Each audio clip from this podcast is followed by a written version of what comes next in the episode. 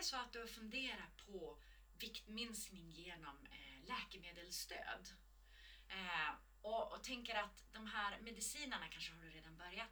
De här eh, olika läkemedlen, de, de är magiska. Alltså, de kommer att lösa alla mina problem som jag har, eh, mina utmaningar kring eh, mat och ätande.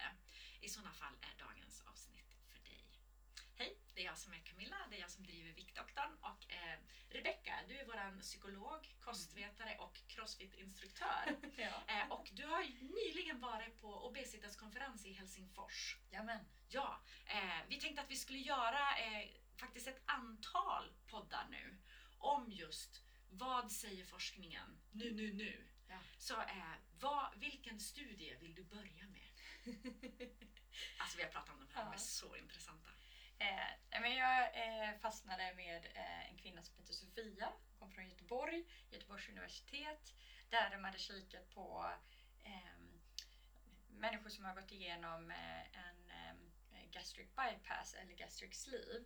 Eh, och ehm, så har de också skattat andra så här, eh, problematiska förhållanden till ätandet eh, som eh, upplevda hetsätningar, eh, nattligt ätande, eh, känslomässigt ätande och eh, restriktion, alltså väldigt kontrollerat ätande. Typ att man går på diet. Eh, ja, eller... Eller kalorirestriktion. De, eh, det, det är eh, constrictive eating, så det är liksom när man tänker så här, mm, nu är det inom de här ramarna som gäller och då kan ju det vara lite vad som Jaha, det helst. kan vara tid, det kan vara vad man äter, ja, det eller kan vara mängd mat. mängd mat. Ja, ja. Att man har strikta regler som man måste följa kring sin kost. Okej. Och så får man själv definiera vad de reglerna är. Mm, okej. Ja.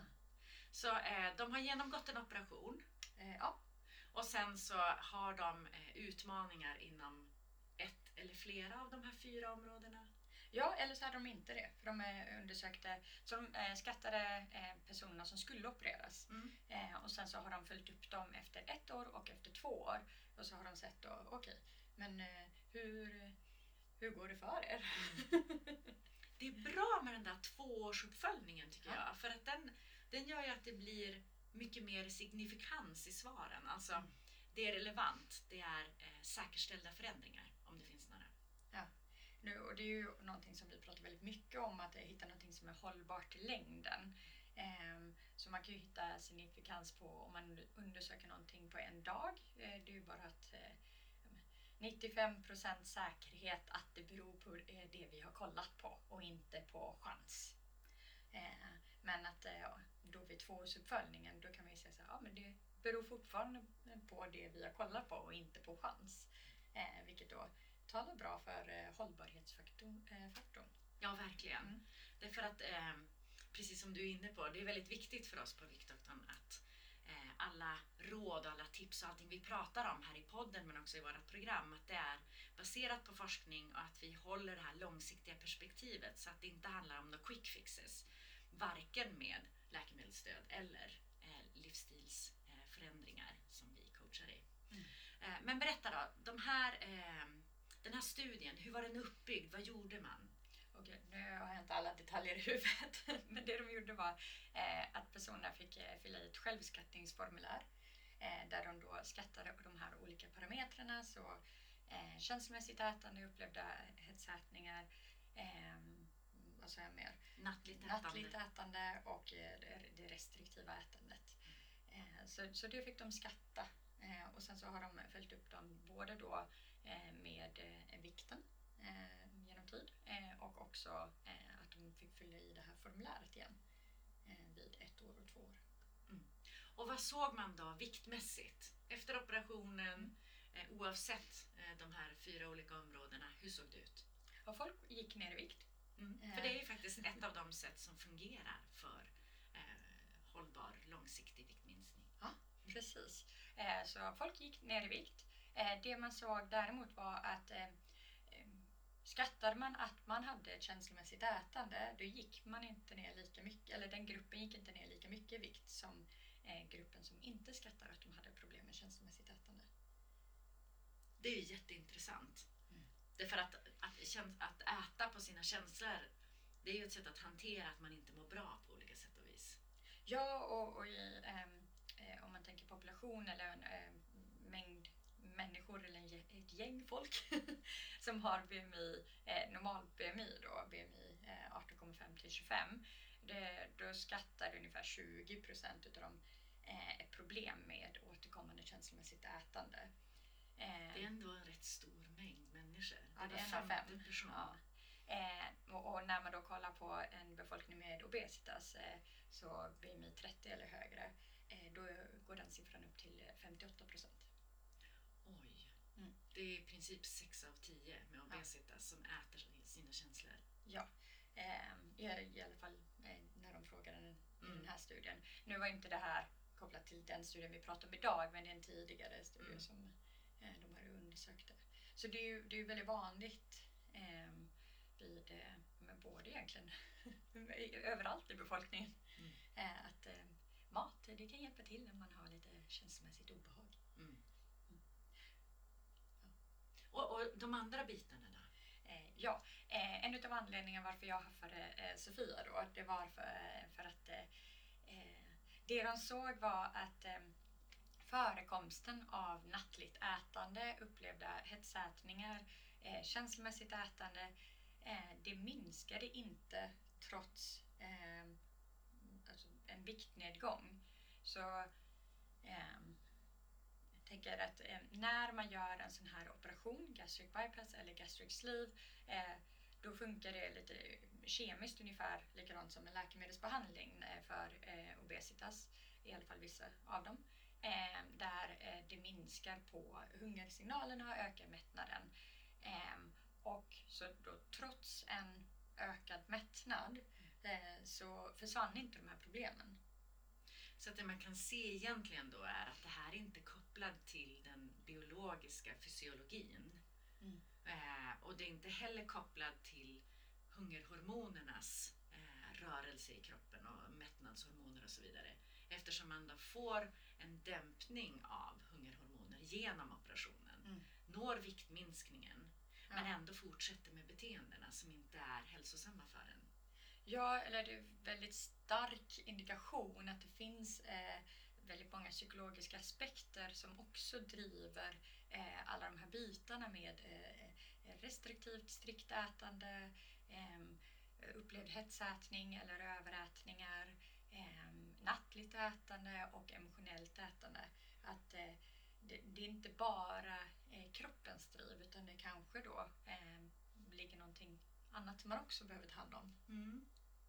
Eh, alltid när forskare gör sådana här projekt så brukar Mm. de ju ha det här är våra resultat och sen så har vi eh, listat här eh, områden för fortsatta studier. Ja. Pratar ni någonting om det?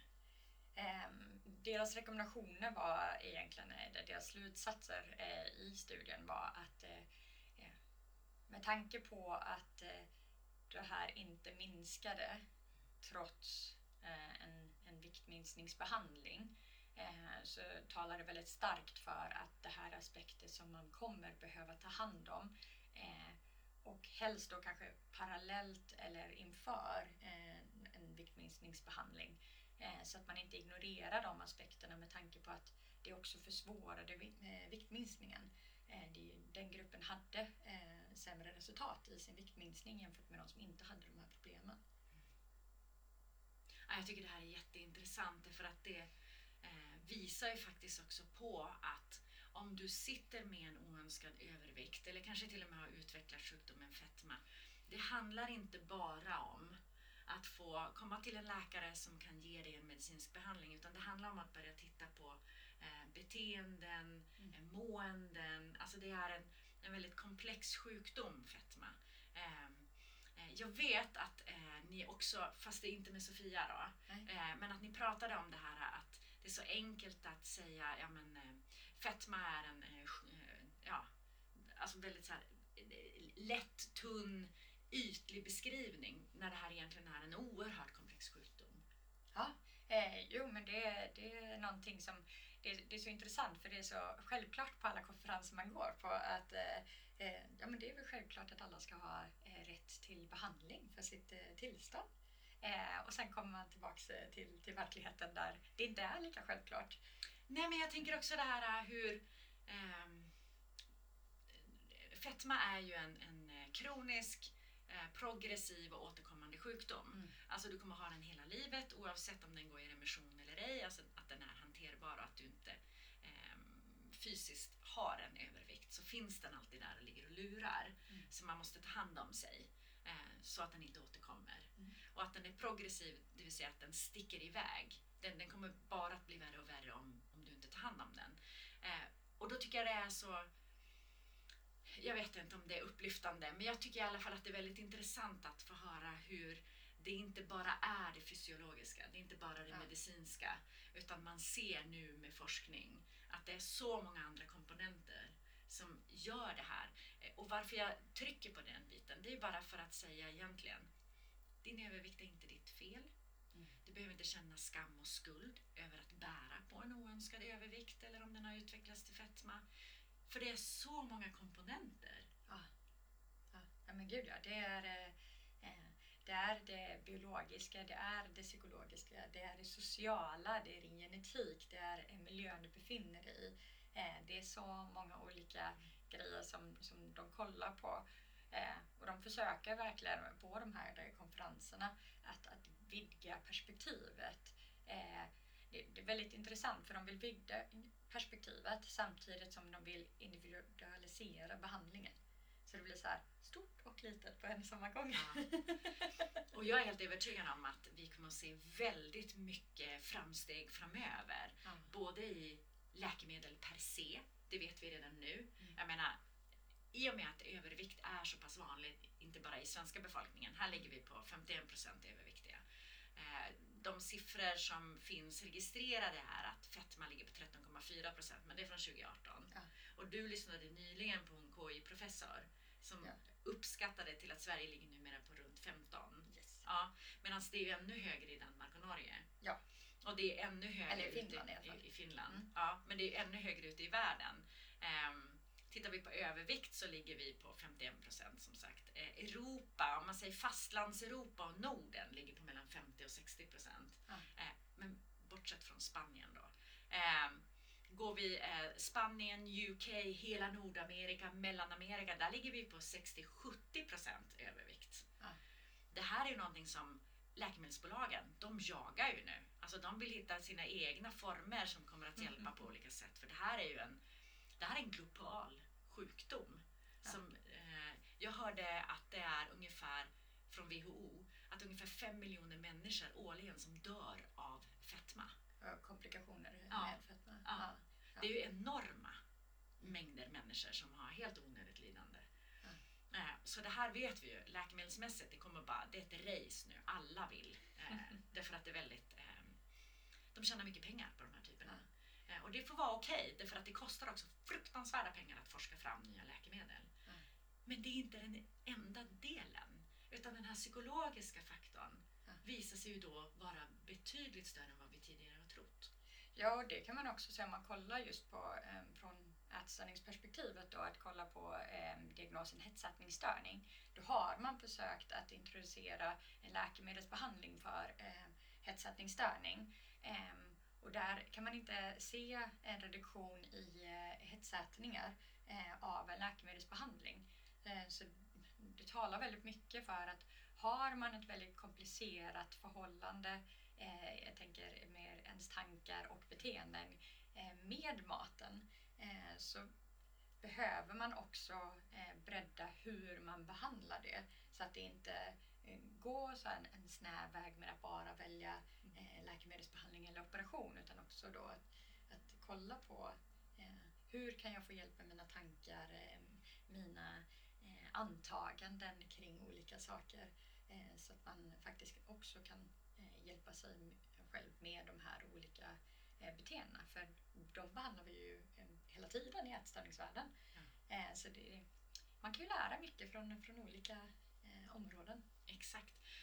Och jag vet också att vi har flera poddar där du har gått igenom olika sätt att ta, ja, men ta hand om sig själv när det gäller vissa aspekter av just de psykologiska bitarna. Mm.